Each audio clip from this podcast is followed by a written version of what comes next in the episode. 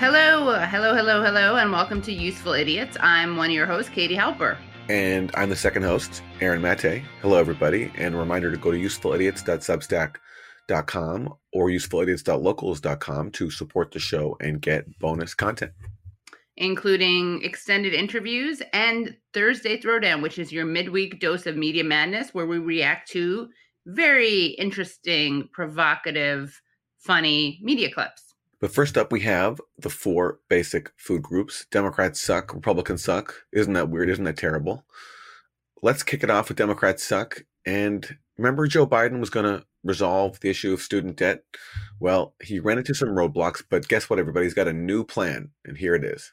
My fellow Americans, you know I'm a firm believer in education beyond high school, and that should be a ticket to the middle class, not a burden that weighs people down for decades to come trying to pay their debt. On day one of my administration, I promised to fix the problems of the existing student loan program that hurt borrowers for much too long.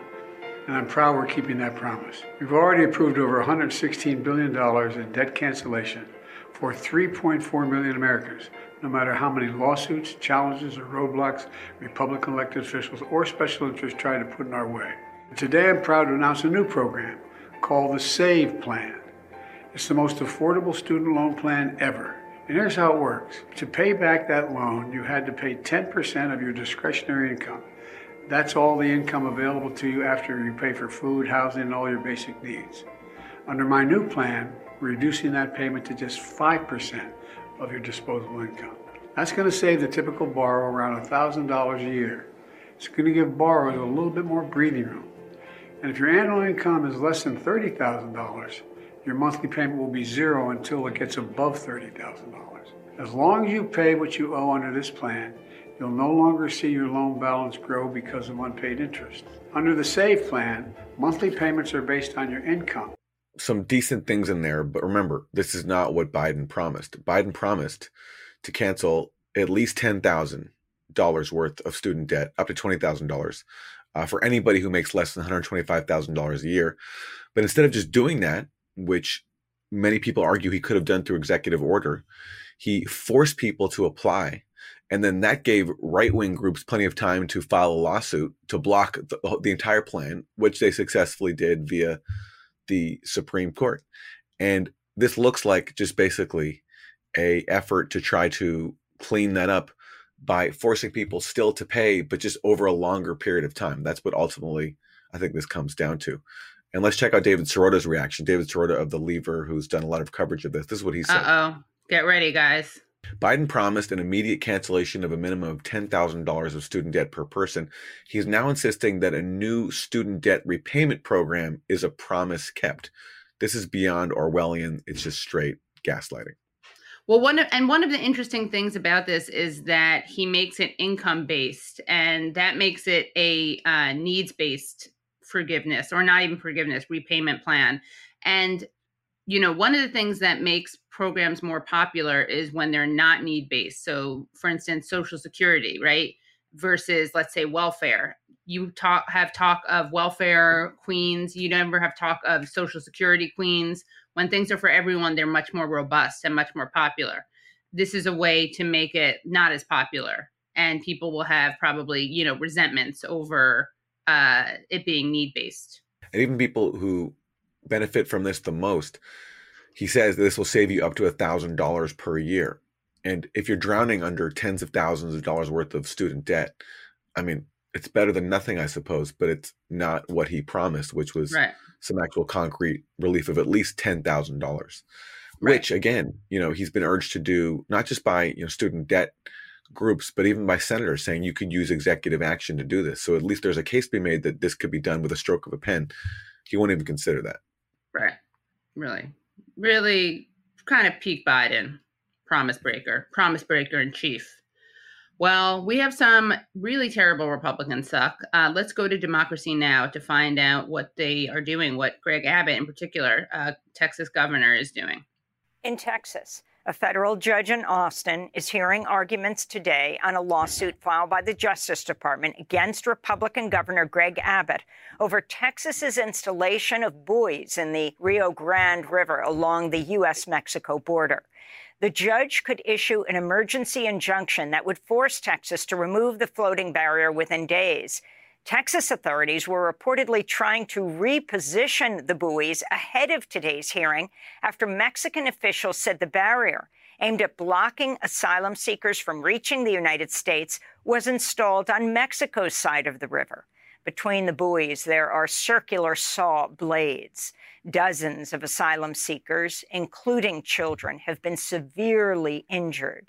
This is Democratic Congressmember Joaquin Castro during a visit to the border city of Eagle Pass earlier this month.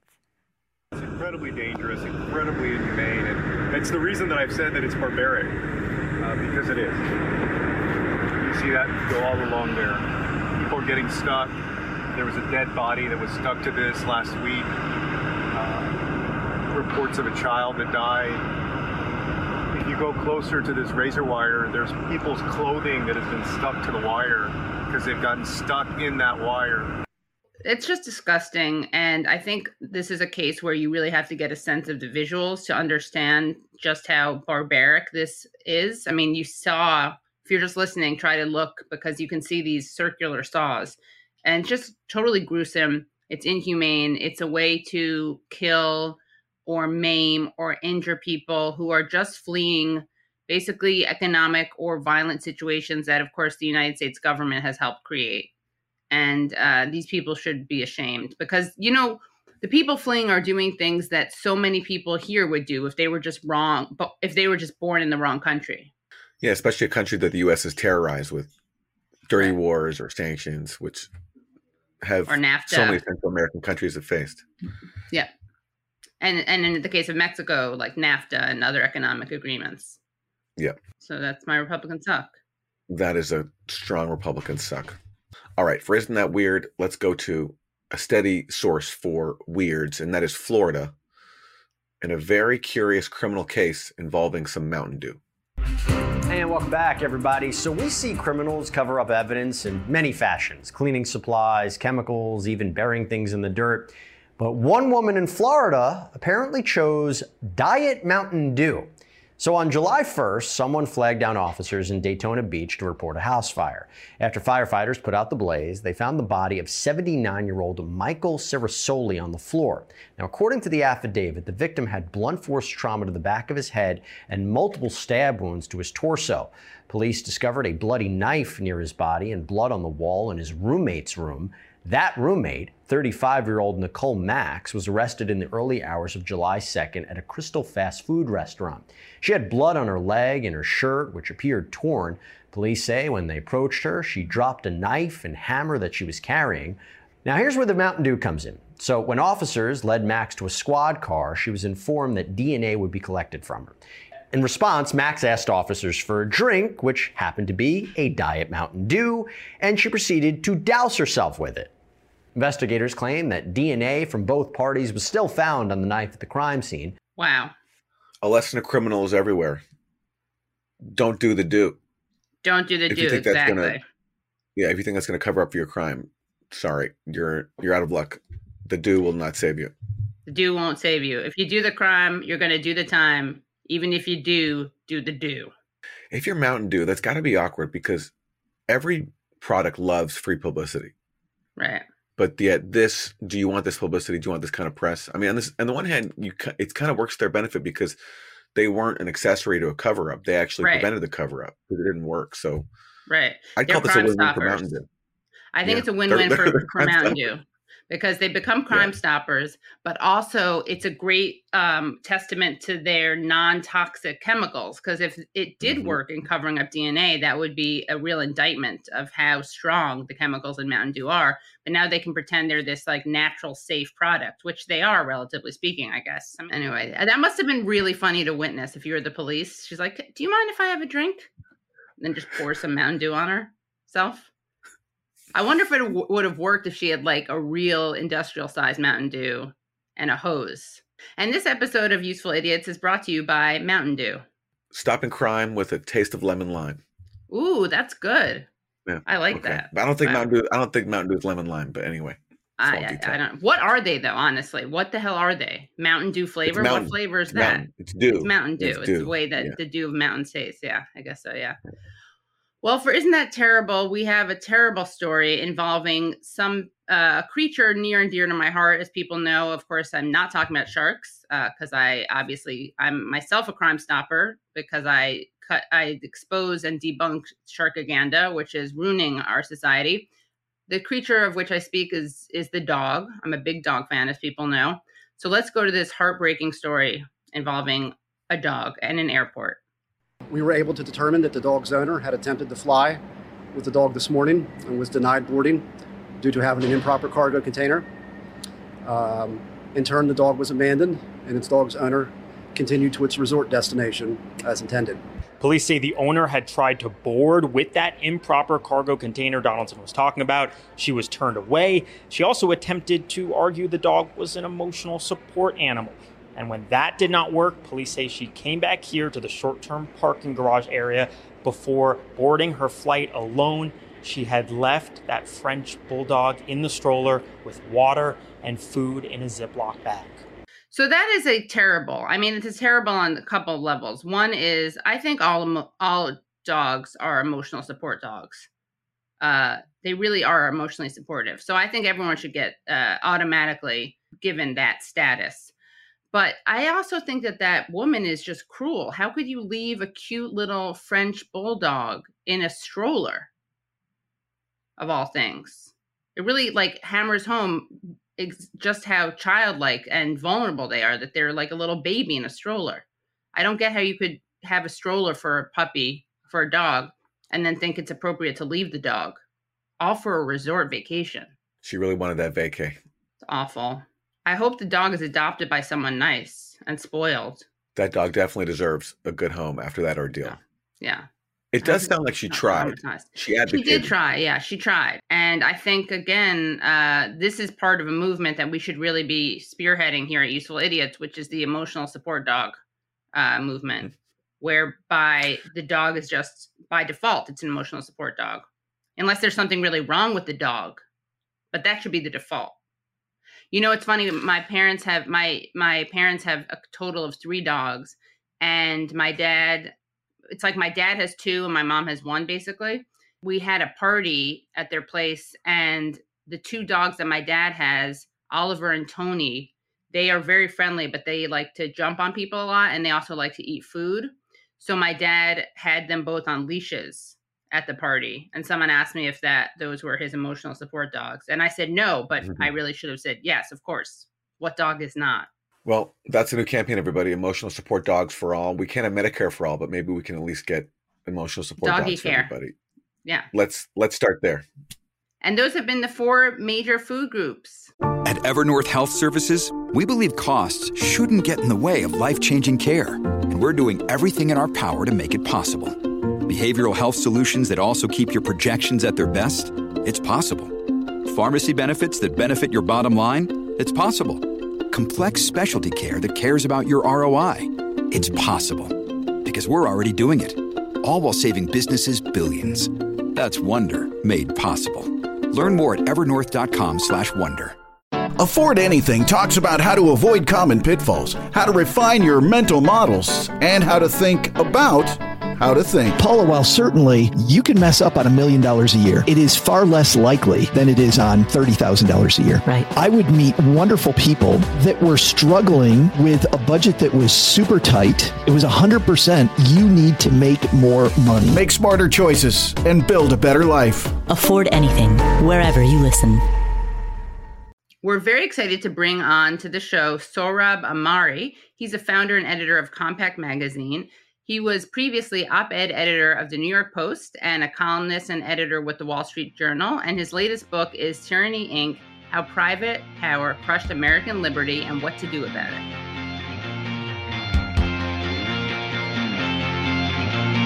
So, welcome. Thank you so much for joining. Thank you, Katie and Aaron. Thanks for having me. I just wanted to start out by asking you what made you decide to write this book? I was watching this uh, election in 2020 election night uh, unfold.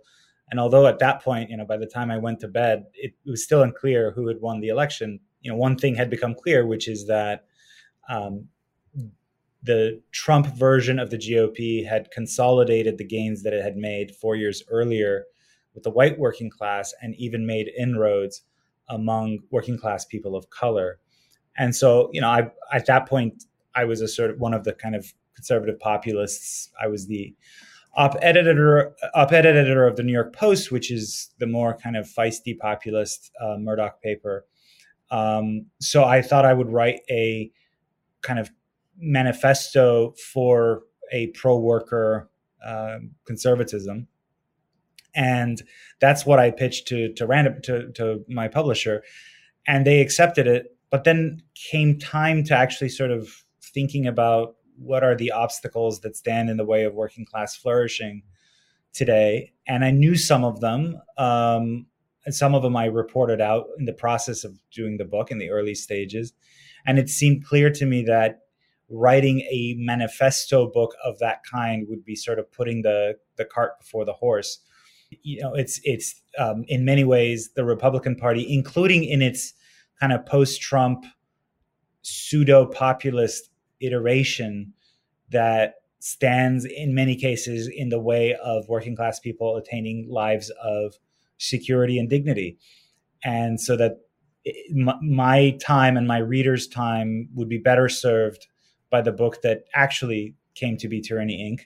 which is largely a reportorial book where I give a tour of our political economy from the point of view of ordinary people who've faced what I call private coercion or private tyranny and paid the price for it. And so that's that's how the book kind of shifted so that the manuscript I turned into to my publisher was not you know exactly what I had proposed in the proposal stage, which actually that kind of often happens with books, as you know. But in this case, it was especially a stark shift. And what made you decide to focus on the way that private entities deprive people of liberty? Because obviously you're you are you're politically. We'll get into this later on in yeah. the interview. Your kind of political trajectory, but you're more conservative. And there's obviously been this huge focus, as you refer to in your book. You talk about Ronald Reagan and how much conservatives vilify big government as being mm-hmm. kind of deprivers of liberty. So, what made you want to focus on the private sector? Sure. So we had just gone through, um, you know, when I was op editor of the Post, um, we'd gone through the um, Hunter laptop story and and its censorship by big tech. So, um, and you know, we were at the eye of that storm in a sense. And I noticed like ordinary kind of normie conservatives were suddenly becoming alert to the possibility that not government, but a kind of Silicon Valley mogul could unperson them if they say the wrong thing. So I thought that was an opening to address something deeper. What I mean by that is that conservatives are quite used to thinking of government as the only potential source of coercion in our lives, right? It's government that gives you parking tickets or hauls you to jail if you don't pay your taxes and so on. And it's actually, it, there's nothing wrong with being alert to potential state tyranny. Um, but there's this enormous blind spot, especially on the right, of the possibility for private coercion. And so the fact that a segment of the right was suddenly alert to what big tech could do to you seemed to me an opening to say, hey, let me show you other kinds of private coercion, which you might be, which are less visible, um, but in a way all the more insidious. So that, for example, the the forms of coercion I cover in the book, as you know, are um, the uh, wage and scheduling precarity that workers on the lower rungs of the labor market face, so that um, not only you know as the Federal Reserve has found nearly half of Americans couldn't come up with four hundred dollars in cash to pay for an emergency, but in the way that employers increasingly structure their time, workers get no notice about their upcoming schedule. This is especially bad in the retail and service industries the sorts of shifts that they get either they get canceled last minute or they're what's called clopening shifts where the worker comes in for like the first hour or two then has to go home and then has to return for the closing closing of the store. So all of that is ways to shift all the costs associated with periods of low demand onto workers and it makes a chaos of people's lives because they can't do elder care they can't do child care because you can't have any sense of predictability about your schedule so that's a far less kind of visible form of coercion than what conservatives are now used to worrying about like uh, you know big tech censorship um, i could go into other examples but that was the idea I, I, we had just gone through so i thought this framing of ah, you were just coerced by, you know, Mark Zuckerberg and bad enough. I mean, I, I do think that what was done to the post Hunter files reporting was a terrible example of censorship. But I want to bring my right wing audience to see, you know, these less visible, but all the more kind of systematic forms of private power and private coercion. Talk to us a bit about Trump and DeSantis and how they've developed this image, this persona as being populist. In the case of DeSantis, for fighting big corporations like Disney, so he can claim he's taking on the big guy. But what is he actually fighting Disney over? Is it how they treat yeah. their workers, or is it just these cultural issues that um, don't impact people's material well-being?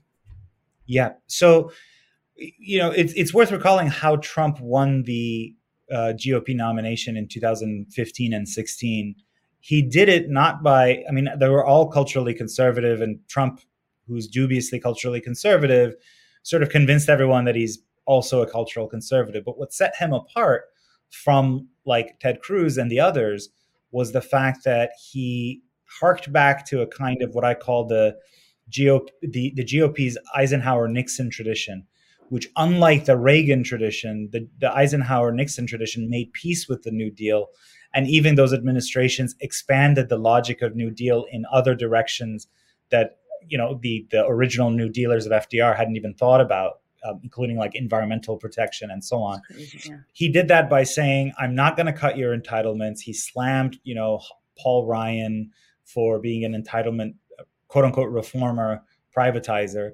He said, "I potentially." I, he hinted at supporting a public option in healthcare. I don't know if you remember when his debate with Cruz, yeah, he said, uh, I'm not going to let people die on the streets. I know. I couldn't believe that. That was a shocking and, moment. And he got like he got cheered for it rather than booed by the audience that was there. Um, and of course, he questioned the party's free trade orthodoxies. So the combination was that the result was that he, you know, won decisive shares of working class people in in marginal states like Wisconsin and, and Pennsylvania, and the the highest marginal share of union households um, for a Republican nominee since Ronald Reagan. Unfortunately, what what he did once he came into office was kind of not that different from any other Republican administration. So, um, you know, it, there was a there was a lost opportunity there. Um, I will say that he set in motion the decoupling from China, which was, of course, a kind of corporate neoliberal consensus across both parties and which now his successor has upheld as well and even accelerated. But other than that, you know, when he went to his Department of Labor, he filled it up with union busters. His biggest legislative accomplishment was a t- corporate tax bonanza engineered by none other than Paul Ryan.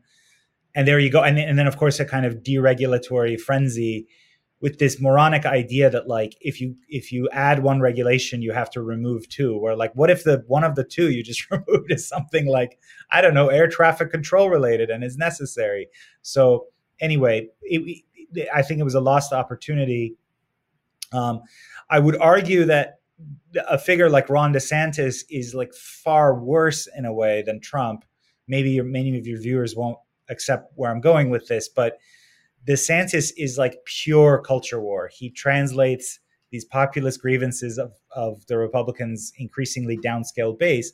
He tra- he translates them purely into, you know, fighting Disney over the content of its programming, rather than rethinking the amount of power we've handed over to corporations in general relative to workers and consumers, and thinking about if we rebalance that power gap um, maybe that would actually fix a lot of these issues but it's it's none of that you know? It's like everything goes back to wokeness and in a in a way that is and I'm look I'll be honest like there are elements of wokeness what's called wokeness that I find obnoxious to downright you know annoying to sinister but not every problem in the country faces is like about wokeness. So like, um, you know, he was asked on on Fox News, "What would you do with Ukraine on day one?" And he was like, "Well, we gotta gotta get rid of all the trans and critical race theory in the military." And it's like, well, okay, you know, but what does that have to do with what you would do with you? You know, Biden has an answer to that question, and Trump has an answer to that question. But to me, like a figure like DeSantis, the reason he does that is because he actually wants to reorient the Republican Party back to its old kind of pro-war, pro-business consensus. But he's learned to sort of put a anti-woke pseudo-populist sheen on that. You know, Ron DeSantis is like an entitlement privatizer. And of course, Trump has hit him very hard about that. My mother lives in Massachusetts, which is part of the New Hampshire media market. So, you know, you get a lot of primary ads. And a Trump aligned political action committee had this ad that I think was pretty devastating, showing like this kind of look-alike of DeSantis, but more repulsive, like sticking his hand into a jar to like take out Nutella or chocolate or something. The idea was that he's going to raid your retirement benefits.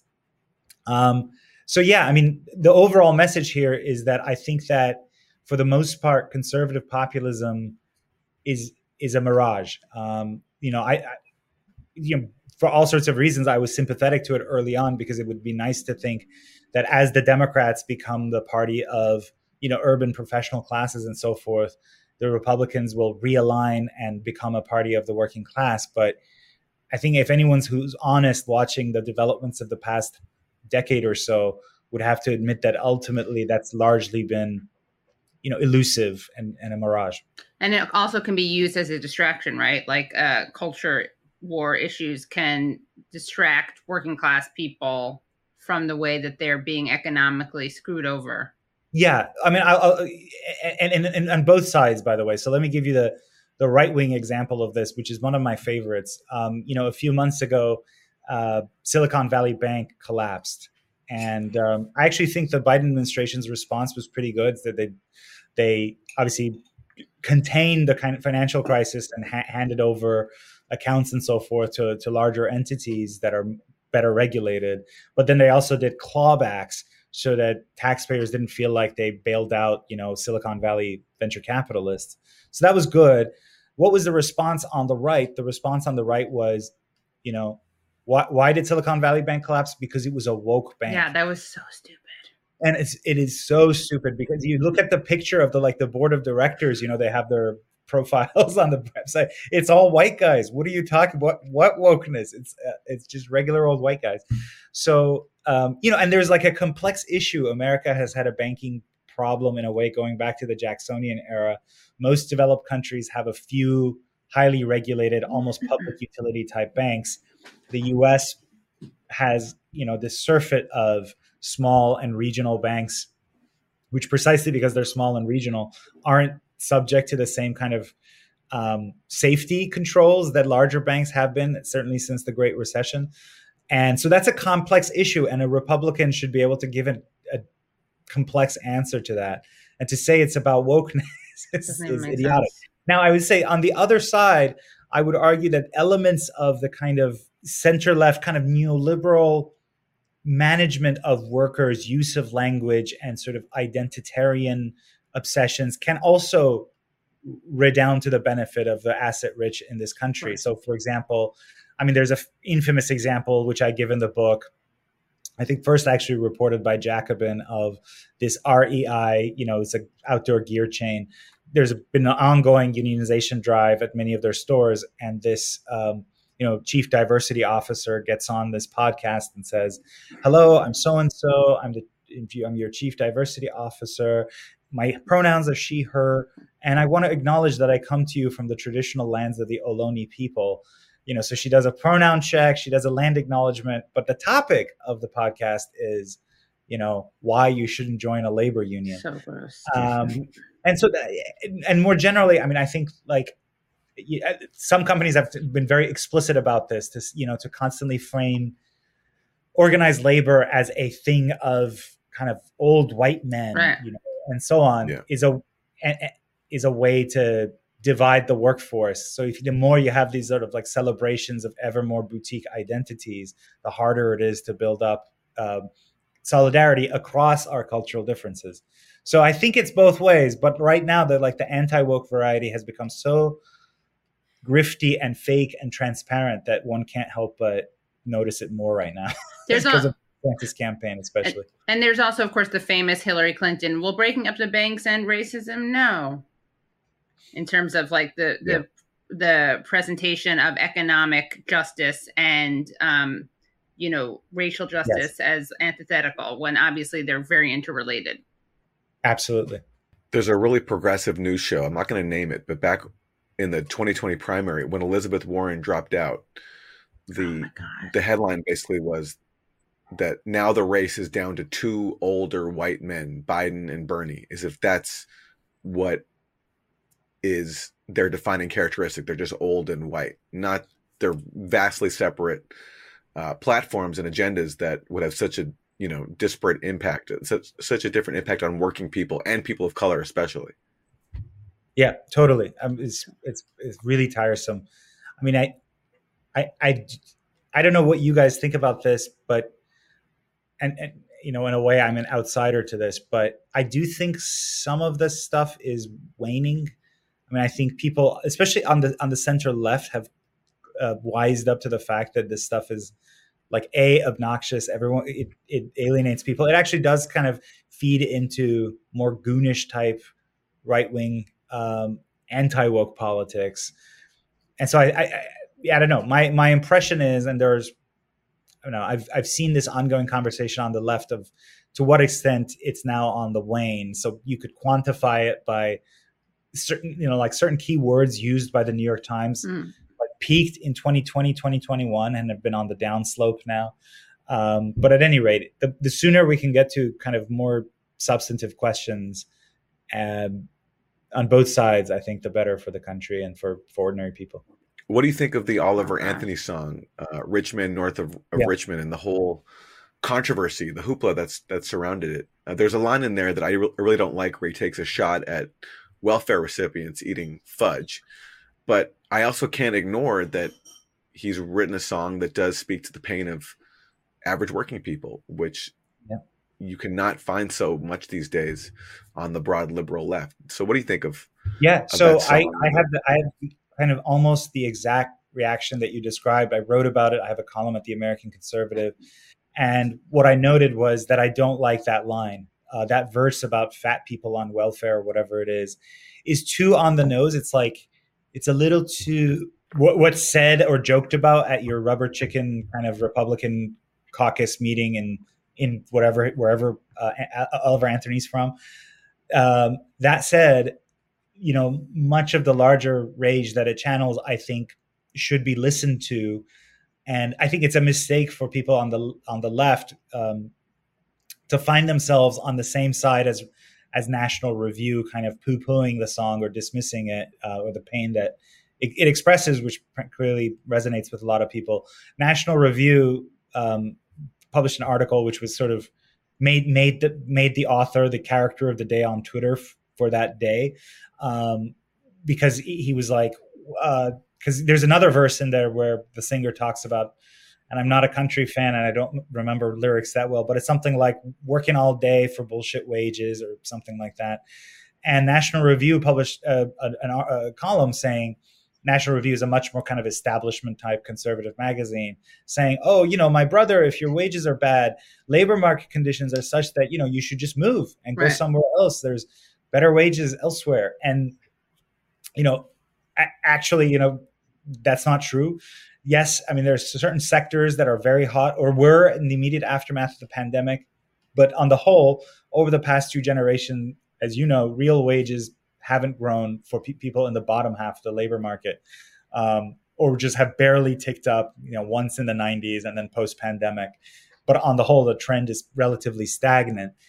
And so, of course, National Review would say that kind of thing and rightly get sort of slammed for it. It's unfortunate to see some people on the left and center left be equally dismissive. I think the answer is like, yeah, wages are bad. And, you know, that's a system systemic problem. Here's how, you know, we would fix it, which I think the left has better solutions to this. Like, I don't know, a better, a higher minimum wage, higher rates of union density so workers can collectively bargain for better wages.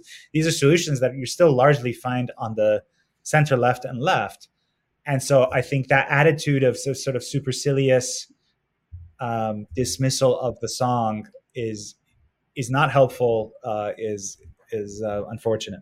It's interesting though because that that speaks to the distinction you make in your book between kind of like nominal freedom uh, mm-hmm. and actual freedom, like the power to to to do something. So, like in theory, a worker has the the the power to find another job, but that's not really how it works because of the disparity and the asymmetry. Yep. So, um, in the United States, uh, this idea emerged in the 19th century called liberty of contract. And um, before that, it was the idea of free labor, is that Lincolnian idea, which of course free labor was absolutely preferable to the alternative that the South had, which was like literally owning human beings. Um, but liberty of contract and free labor have their own flaws, mainly the one you just said, which is um, the idea is I mean, this is a classical definition is that um, because both employer and employee have a mutual right to walk away from each other. They can enter into agreement and both each can leave the other, that their relationships are usually or even all the time optimal and shouldn't be interfered with by outside actors like government or labor unions.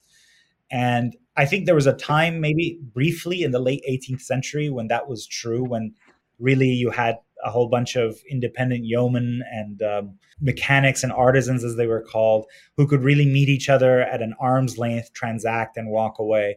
But as soon as you have the Industrial Revolution, and here I'm just literally restating Marx, but there were plenty of figures besides Marx in the 19th century who recognized this, including like plenty of Jacksonian figures, Andrew himself and and uh, Roger Taney, Amos Kendall. These are all names that are forgotten to everyone on left and right, but they were populists in the 19th century, and they all realized that once you have this industrialization, the, there grows this vast chasm of power between employers who are relatively fewer in number and a multitude of workers who have to compete with each other. And the fact that they're like that the relationship is like that is that one can really dictate the terms to the other unless workers can work together and, and mount collective power in response. And so, yeah, I mean, so we, uh, but I would, so what, what did away with liberty of contract in this country was um, the New Deal, where finally government recognized and made it its mission in a way to promote collective bargaining in most in most industries. Before that, you know, especially in the Lochner era, it's named after a Supreme Court uh, uh, where the Supreme Court struck down a New York law uh, regulating or limiting the number of hours that bakers could work six to 60 hours a week. And the court struck that down on the basis of liberty of contract. And then, of course, FDR famously uh, smashed the court in the mouth, more or less, uh, by threatening to pack it. And they suddenly changed their tune. Um, and we had this series of New Deal legislation, the Wagner Act, the Fair Labor Standards Act.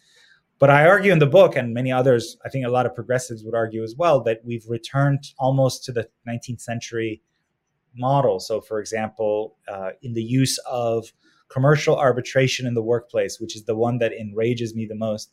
And it's a little bit technical, but basically, commercial arbitration is an ancient practice where two merchants, typically of relatively equal bargaining power, they agree that if they're about to get into a deal, but if a dispute arises, they won't go to a traditional court. They'll resolve the dispute among themselves or, or submit it to a kind of neutral mediator to who may not be a judge may not be a court it's supposed to be it's faster it's easier it's not as bloody as litigation and that's fine. Congress enacted a law called the federal arbitration act in 1925 basically directing federal courts to uphold arbitral agreements. But it was always meant to be between merchants merchants of relatively equal bargaining power. Herbert hoover who was the Treasury Secretary at the time and was a proponent of the Federal Arbitration Act, went to Congress, like wrote senators letters, testified that this would not apply to workers because everyone recognized that in an employment situation, the bargaining power is vastly disparate between the two sides. Nevertheless, beginning in the 1980s, the Supreme Court, led mainly by right of center Supreme Court justices, has expanded the scope of commercial arbitration to include the workplace so that a guy named Stephen Morris, who was an, a low level Ernst & Young employee, um, had a wage dispute with Ernst & Young. He was owed overtime, about $2,000 worth of overtime for working more than 40 hours a week um, during high, you know, the high season, high tax season. But the only way he could have vindicated that right is if he could have teamed up with other workers similarly situated in a class action under the Fair Labor Standards Act, which is a New Deal law that aims to empower workers to collectively act together. Nevertheless, our Supreme Court said, nope, the arbitration clause holds because Stephen Morris had freely contracted. And so even though it would have cost him $200,000 individually to recover 2000, which is about 1% of the cost of the individual arbitration. Nevertheless, the court said, no, you have to go to this privatized court, which effectively means you can't vindicate your right rights under the Fair Labor Standards Act. Standards Act. Um, and this was done by, you know, Neil Gorsuch was the author, at the Supreme Court justice nominated by President Trump, the populist. Again, in that situation, especially one last detail, and I'll stop, I promise. But it wasn't like Stephen Morris even had the option when he was first hired to look at the arbitration clause. It was after months after he was hired, Ernst and Young sent a notice to all employees saying, if you show up to work the next day, hereforth you agree to arbitrate your disputes in a kind of company run court. So at that point, according to like classically classical economic theory, like Stephen Morris had a chance to say, "Oh, okay, well, no, I disagree with that. I'm going to bargain a different result and if not i'll walk away. But everyone who's a normal person knows that that's not how it works. You have to you know your rent is due two weeks from now. You still you show up to work. Of course you do. Yet the, our, our supreme court said he had freely contracted. And so that shows you the problem with this model of liberty of contract it assumes a kind of labor market that just hasn't existed since the 19th century. A lot of what you're saying sounds very leftist um, and you got a favorable your book got an overwhelmingly positive review at, at jacobin uh, by from matt mcmanus. And he writes mm-hmm. sohrab ahmari's critique of capitalist power is surprising and compelling uh, and but then he says but as long as he remains committed to unjust hierarchies of power and gen- power in gender and sexuality he can't be a coalition partner with the left until the populist right recognizes the harm caused by anti feminism, homophobia, racism, and more, I'll have to be thanks but no thanks on an enduring compact, which is, I think, a little pun because you're the founder of Compact Magazine, Compact right? Magazine. Yes. So, what's your response to that?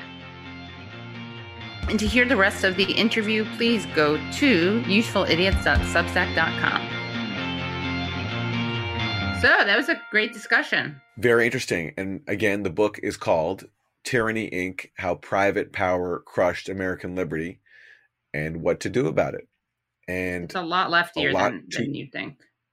Uh, yeah. I mean, you think that if a conservative was writing a book about this topic, that there'd be a lot of critiques of uh, what's called woke capitalism, right? right? And I don't like I don't like the term woke because as we've talked about, right. it's been appropriated from black culture, but that's the common term now. But if you actually read the book, there's not so much um, of that stuff. It's actually some solid critiques of neoliberalism, um, yeah. which both parties have adopted, and he certainly does not spare the Republican Party, even though he no. is a conservative. And it, it's obviously there are issues where we still disagree on cultural issues, on abortion, LGBTQ. But the fact that he, as a conservative, is voicing these arguments, it does speak to how what is now defined as left and right is changing. And to me, the ultimate mm-hmm. example of that is, as we discussed, the issue of war. We have some people on the right now who are more skeptical of war than some people on the left. And that's just weird. This is very yeah. weird. Well, thanks, guys. We will see you next week. And make sure you join us on Substack or Locals. That's usefulidiots.substack.com, usefulidiots.locals.com to see our Thursday Throwdown segment and also the full interview with our guests, where we get more into that question of left right coalitions. By the time you watch this, the RNC debate will already have happened. Hopefully, you caught the Useful Idiots Katie Halper co stream of that. But if you missed it, you can go back and find it on YouTube at Useful Idiots. uh, youtube.com slash useful idiots. Also, join us on the next one, which will be September 27th. All right. Bye, everybody. Hello, thank you so much for listening to and watching Useful Idiots. For full episodes and extended interviews, please subscribe at usefulidiots.substack.com. You can subscribe on YouTube at youtube.com slash usefulidiots for clips, live streams, and full episodes. Also, subscribe to us wherever you find your podcast. Follow us on Twitter at Useful Idiot Pod and use the hashtag usefulidiots.pod. Join us Mondays at 10 a.m. for the Useful Idiots Monday Morning Show, where we discuss the Sunday morning news shows so you don't have to watch them.